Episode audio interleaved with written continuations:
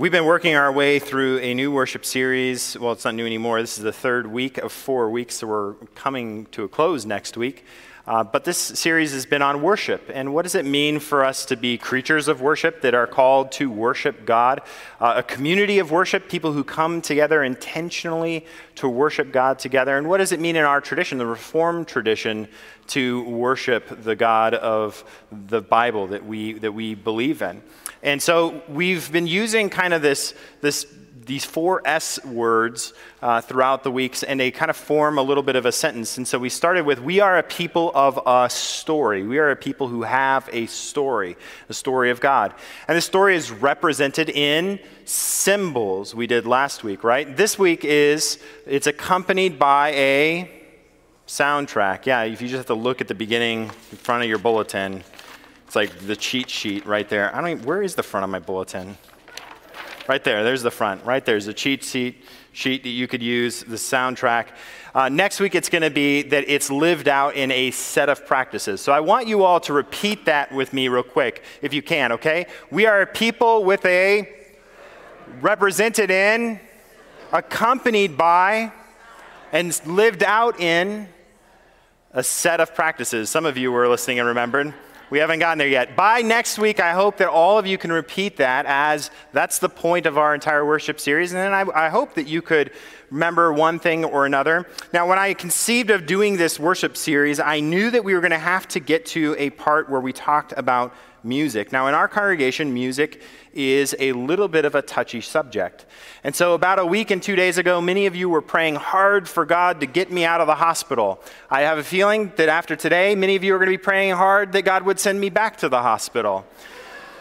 But if you feel convicted or if you feel like I'm preaching a sermon directly against your preferred style of music and I'm just pointing you out in particular, guess what? I'm not. You are being convicted because there's something you should be convicted of. And so take that to the Lord. Wrestle with that with the Lord and let the Lord open and soften your heart to be more loving and graceful and kind and gracious to the people that are sitting in these pews around you. So let us come now to our, our scripture for the day. First is from Psalm 50. Well, actually, it is the entirety of Psalm 50. Praise the Lord. Praise God in his sanctuary. Praise him in his mighty firmament. Praise him for his mighty deeds. Praise him according to his surpassing greatness. Praise him with trumpet sound.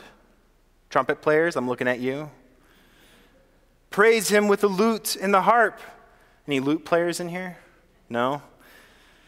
Praise him with tambourine and dance. Praise him with strings and pipe. Praise him with clanging cymbals.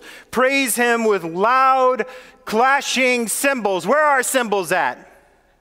None? We don't have any cymbals in here. Let everything that breathes praise the Lord. Praise the Lord. And let us move to the letter Paul to the church in Colossae.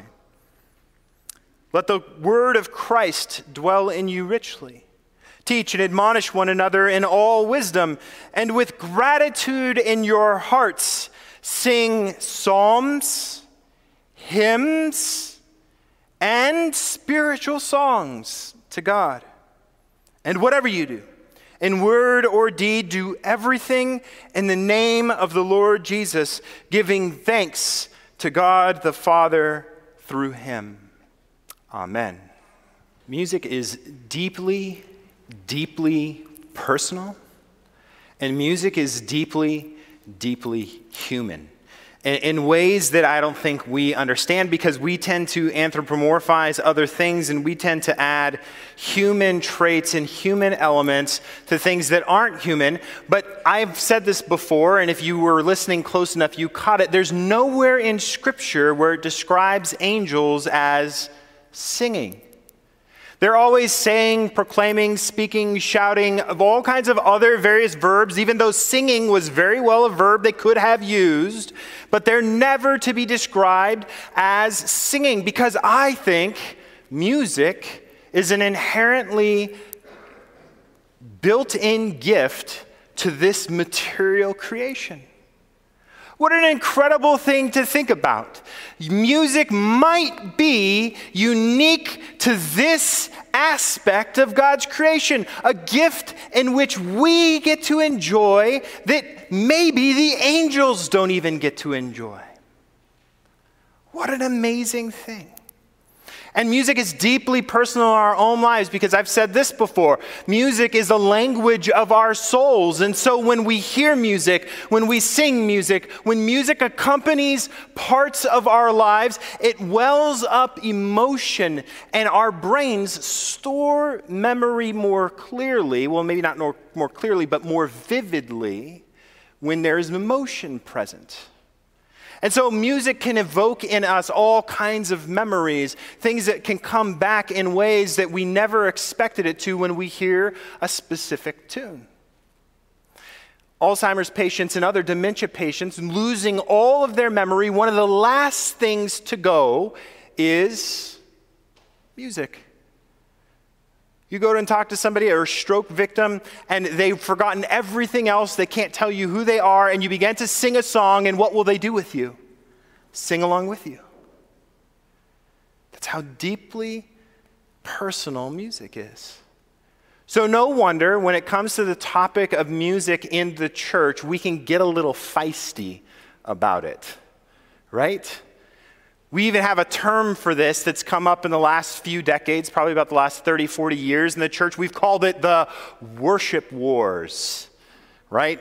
First, talk about first world problems. There's people in the world who are actually cowering under rocks in fear of a warlord, and we talk about worship wars in our sanctuary. How privileged are we?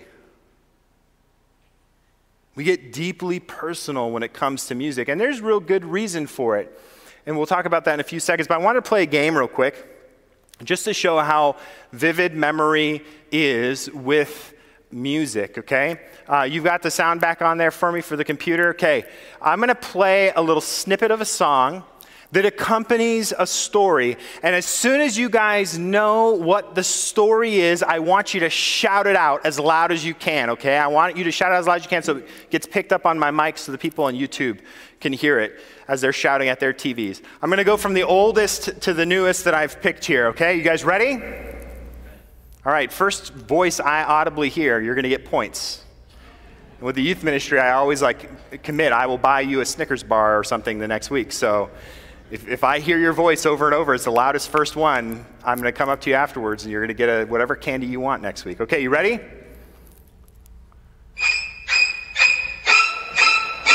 Heard Kevin first over here, but I know there's somebody else back there. Did, did Ann get it first? Okay. All right, one point to Ann. Okay, you ready?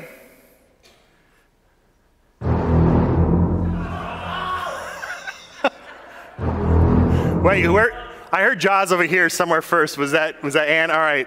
Two Anns. What in the world? What's going on here? Okay, you ready? Here's a third one. Some of these are like louder and quieter than others. Man, that was bassy. Ready? See you. I have to give that to Kevin. He heard half a note and yelled Star Wars. All right, next one. Who said E.T. All right. No one's got two points yet. I got a lot of candy bars I'm going to have to buy. Okay. This one might be a little tougher. I think, where am I at? Okay, I did Psycho, Jaws, Star Wars, E.T. Okay, I think this is the next one. I heard Gary first, Jurassic Park. There you go. Jurassic Park. You know, now we're going to be like hit with all kinds of YouTube copyrights. Hopefully, I did these short enough that we won't get hit with all those copyrights. Okay, next one. You guys ready? It was actually released the same year as Jurassic Park, but later in the year. You guys ready for it?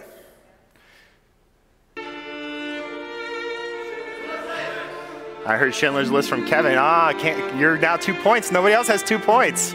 Someone's going to try and catch up. We got one more. One more. This one goes a little longer because I didn't know if people would get it. Okay, last one. You ready? The newest one. I heard Ben. All right. Right? When we hear a good song, a good composition that comes along with a compelling story, how quickly does that song get embedded into our brains as being equivalent to that story? When we heard the first notes of Harry Potter, the thoughts of all of our young people in this room weren't just that it was Harry Potter, but the entirety of the story of Harry Potter flashed through their brain because of the depth of the connection of their memory, their emotion, and everything that they experienced as they read those books, that series, and watched those movies with that particular song. What an amazing, amazing gift God has given to us. I think that this sign is true no music, no life. Can you imagine a musicless life? Can you imagine a life where you were not able to experience music, where you didn't know music at all, where there was no music as a part of society and forming society and bringing life and vibrancy to the culture and the people around you? Can you imagine it? No, because music is so deeply ingrained as important in our brains. Music is incredible. Then we're going to do another little thing here, real quick. I want you to turn to your neighbor in a second. And I want to just remind you of this that there is a soundtrack to your own life, right?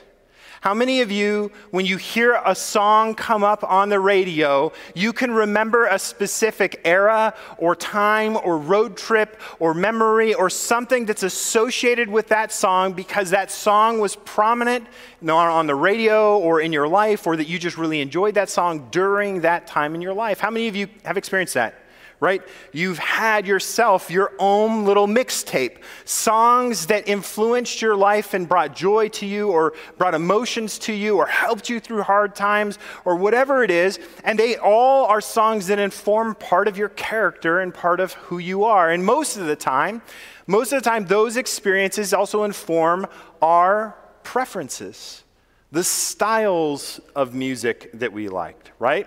If we grew up in a household that really and loved rock and roll, in the, the height of rock and roll, then maybe we really love and enjoy rock and roll, right? And in you, that term itself, rock and roll, could mean a lot of different things. So it depends on the era you were raised in that particular. If you were raised in a household that loved, loved, loved classical music, and they uh, encourage you to play some kind of classical instrument, and they encourage musical development in that way in you, then you probably probably love, love, love classical music. And so, forces outside of your control conspired in your life to make you respond to certain kinds of music more than other kinds of music. I want you to turn to a neighbor now, and just for a couple of seconds, I want you to tell your neighbor the song that came to mind when I talked about your own personal soundtrack and why it was important to you in the moment that it was. Just real quick, just two minutes, just turn to your neighbor, give your, each other a time to share on that. All right, let's come back together now.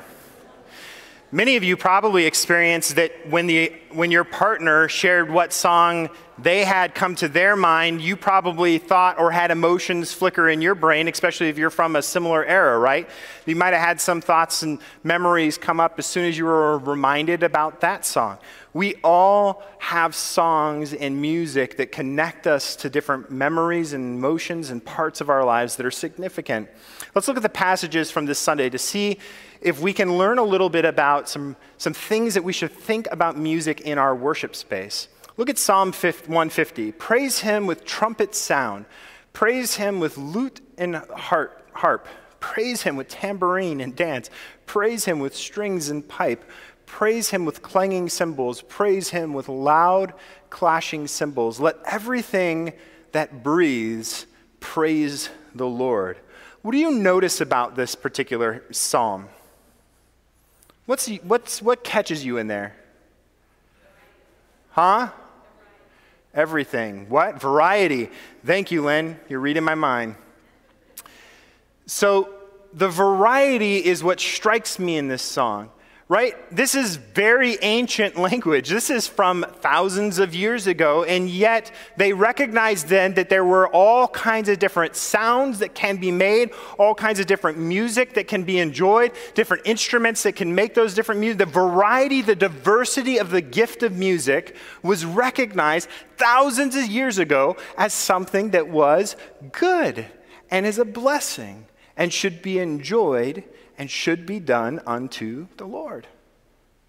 Diversity, something that was there. Let's look at the Colossians passage. Let the word of Christ dwell in you richly. Teach and admonish one another in all wisdom, and with gratitude in your hearts, sing psalms, hymns, and spiritual songs to God. And whatever you do in word or deed, do everything in the name of the Lord Jesus, giving thanks to God the Father through him. We can notice kind of similar thing, right? Psalms, hymns, and spiritual songs. Okay, Paul, writing literally 2,000 years ago to an, one of the earliest churches, recognizes that in, in and amongst their worship, there are different categories of music which are being used, and he's encouraging them to use all of those categories of music so that the full praise of the Lord might happen in their presence right? To enjoy all the forms of music, to enjoy all the gifts of God through music. This is something that is you see in scripture over and over again that there is a diversity and we get so narrow-minded sometimes we get so narrow-minded in our churches just before the church uh, started church service started one of our members was talking to me about what is the tradition that won't even allow instruments to be played in their worship and there are some traditions they, they don't allow any instruments to be played. It's only a cappella singing of the Psalms, only. That's the only thing that they, can, that they are allowed to do. It's a regulation about worship in their, their services. How many of you feel like they're missing out on something? Yeah. Every time uh, Brenda lights up that organ, I, I feel bad for those congregations that, first of all, don't have Brenda, and second of all, don't have our organ, right? There's a beauty to the complexity of the instruments that can be used. I was amazed when I was in Belgium last year. Stacy and I went to this museum. It was a museum of music in Brussels. And as we went through this museum, there was like these categories of like stringed instruments and wind instruments and percussion instruments and stuff like that. But if, if you looked at them closely and looked at all the little descriptions, it was showing how they developed simultaneously at the same time in different cultures all around the world right? Guitars that looked almost exactly like each other, or stringed instruments, right? Wind instruments that looked very similar to each other, like flutes and stuff like that, and yet they were being developed in totally different cultures with no contact towards each other thousands of years ago. There's something deeply ingrained in us to look at inanimate objects and figure out how we can make pleasing sounds for ourselves, right? And we begin to do it. And any of you listened if they had little like recorders that you can sit there and you could type in the number of that instrument and you can listen to a native piece being played on that instrument. And you could see these two flutes sitting next to each other, and you could say, if you're an ignoramus like me, they look nothing, uh, you know, they're, they're totally alike. There's no difference between them. And then you listen to the two of them, and there couldn't have been bigger difference in musical style between these two things, right? Amazing. It was an amazing experience to see how deeply ingrained music is into human culture going back literally tens of thousands of years. That we've been making music and making instruments and enjoying this. What a blessing it is that God has given us not only the gift of music, that music actually exists, but given us the gift of variant, variance in music, right? Given us the gift of music being diverse and music having all kinds of forms and ways of expression. What an amazing blessing and glory it is that God has given this to us. And if you don't think that's amazing or you don't want to praise God with music, I, I, I, feel sorry for you because music has played a deep, deep part of my faith life. And if I hadn't been exposed to various different styles of music and come to appreciate all of those styles, I feel like I'd be missing something too.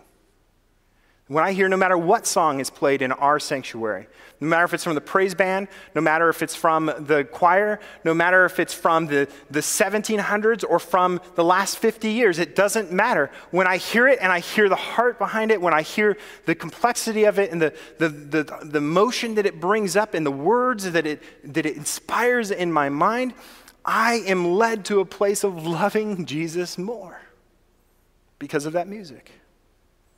And that's my prayer and I, my hope for our whole congregation that no matter what song is played here, we would all praise and worship God because of the gift of that song to us. That's my hope. That's my prayer. Let's look at some other songs, or I mean, some other verses. John 17 says this The glory that you have given to me, I have given to them. By the way, what is John 17? Do you guys know the context? Jesus' prayer. Jesus' prayer for who? For us. Literally, right before this, he said, I pray not just for these, the 12, but for them that would believe in me because of their word. And this is what he prays The glory that you've given to me, I've given to them, so that they may be one as we are one. I and them, and you and me. That they may become completely one so that the world may know that you have sent me and have loved them even as you have loved me. Let me highlight the key part of this to me so that they may be one as we are one. Now, can you imagine Jesus and the Father having a conversation about music? And Jesus is like, nah, man, I really like the Beatles. They're, I'm digging them. They're, they're good. And God's like, no, no, only Chaucer. I'll only listen to Chaucer. The Father's like, no, only, only this. How silly is that image? That they would disagree and hate on each other's music to the point that they would actually divide over that topic. Right?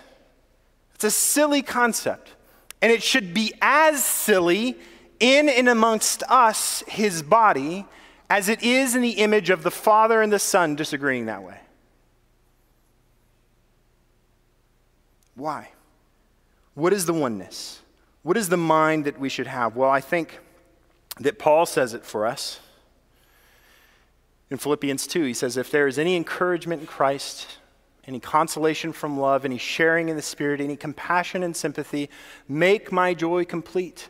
Be of the same mind, having the same love, being in full accord and of one mind. Do nothing from selfish ambition or conceit, but in humility regard others as better than yourselves. Let each of you look not to your own interests, but to the interests of others. Let me highlight what I think is important there. It's all red. No, I'm just joking. There's, be of the same mind, having the same love, being in full accord and of one mind. Do nothing from selfish ambition or conceit, but in humility. Regard others as better than yourselves. Look, let each of you look not to your own interests, but to the interests of others. A church that's of one mind like this, though it might have different styles of natural preference in music, would seek not to have their own style met, but the style of their neighbor in their pew who differs from them right? Instead of me getting complaints because we're not doing enough praise songs, or we're doing too many praise songs, or we're doing too much of this particular composer, or that, or whatever. Instead of me getting those complaints, what I would get is, you know, someone in the pews next to me really likes this style of music, and we haven't done a lot of that. Chris, could you do it so that they could have a good experience and a good expression of worship for their Sunday morning? Imagine a church like that. Imagine a church that loves each other so much that they would be falling over each other to make sure that the other person has their style and their preference. You show me that church, and I'll show you a church that is going to change the community they exist in. because they get it. They get it. It's not about me. It's not about what I want. It's not about my desires. It's not about my styles, my preferences. It's about the one whom I serve and the one he's put me in fellowship with as a body. How do I serve them? How do I love them? How do I think about their interests and not my own? Last two points. Make a joyful noise to the Lord, all the earth. Break forth into joyous song and sing praises. Make a joyful noise to the Lord, all the earth, repeated over and over and over in the Psalms. Make a joyful noise. You want to know what the Hebrew word means? A shout of victorious triumph. Right? If you've ever been a youth playing a game with me and I just won, you guys know what that shout sounds like. Yes! Eat that, Jeffrey or Noah. right? It's victorious shout of acclamation, of triumph, of joy, of pure just woohoo! How many of you have ever done that before? Good. well, That's true, actually. but they didn't know that until you said it, Jeffrey. So make a joyful noise, shout to the Lord.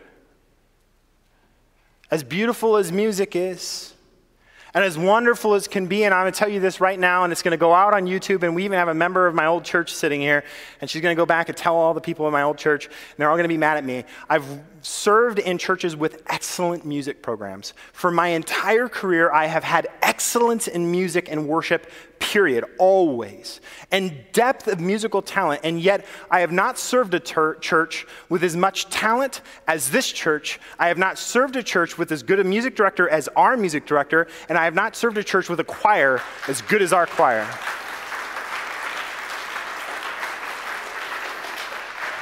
We have great talent and beauty in music. And when we clap for people who are playing music and, and doing the offertory or whatever else, and we show our thankfulness for them sharing their gift to us, I think that is a praise to the Lord, and I think it's okay for us to do that. But let me tell you, as beautiful as all that is, I would take somebody who has no ability to sing, but who sings as loud as they can with joy and purity in their heart for the Lord, no matter what song they're singing any day. Because it's the heart that matters in worship. Not to say that quality doesn't matter, it does, I think. And I think that we honor God when we do our best, and I think we honor God a lot here. But it's our hearts that He's looking for most in that praise. It should be a noise. And if our hearts are okay, then it's okay. We don't have to be American Idol winners to sit in the pews and to sing our hearts out for the Lord and for Him to look down and smile and thank us for His praise. Now let's notice another thing to the Lord. To the Lord. There's the purpose. And I think when we make church about worship wars, when we make it about songs that make us feel good or experience that makes me feel jaunty as I leave worship on Sunday morning or whatever it may be that's in our hearts that isn't to the Lord, then we malign worship.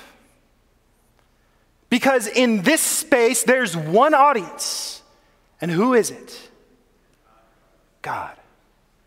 And so, no matter if the song is something that naturally connects to you and makes you feel all great and gooey inside, or if it is something that you just like, ah, this song again, it doesn't matter. When you make it about God instead of you, He is honored and He is glorified.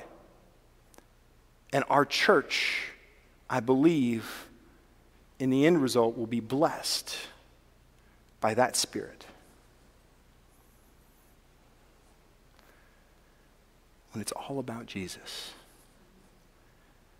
when we finally get it, when we stop coming to church on Sunday morning looking for that inspirational sermon and how great Chris is as a preacher, comparing everybody else against me or me against everybody else. When we stop that, when we stop comparing different music styles to each other, when we come together and we make our praise each Sunday morning about Jesus and Jesus alone. Look out, world because here comes Christ's body. In our discernment as a session and even as a congregation, a term kept coming up over and over again fragrance. And we began to discuss and talk a little bit about could this congregation become a fragrance in the community in a way that, that doesn't, uh, you know, we could be two different kinds of fragrances, right? We could be a stink or we could be a fragrance, something beautiful and that we would be a beautiful fragrance to the community. The same thing could apply as an analogy music. Right? We all have music in our hearts that wells us up to joy, that wells us up to, to good memories. Could we be the type of people that love others, forsaking ourselves and thinking of their interests above our own? And who puts Jesus at the center of our community so much that we become a beautiful song outside of this place to the community that we are in.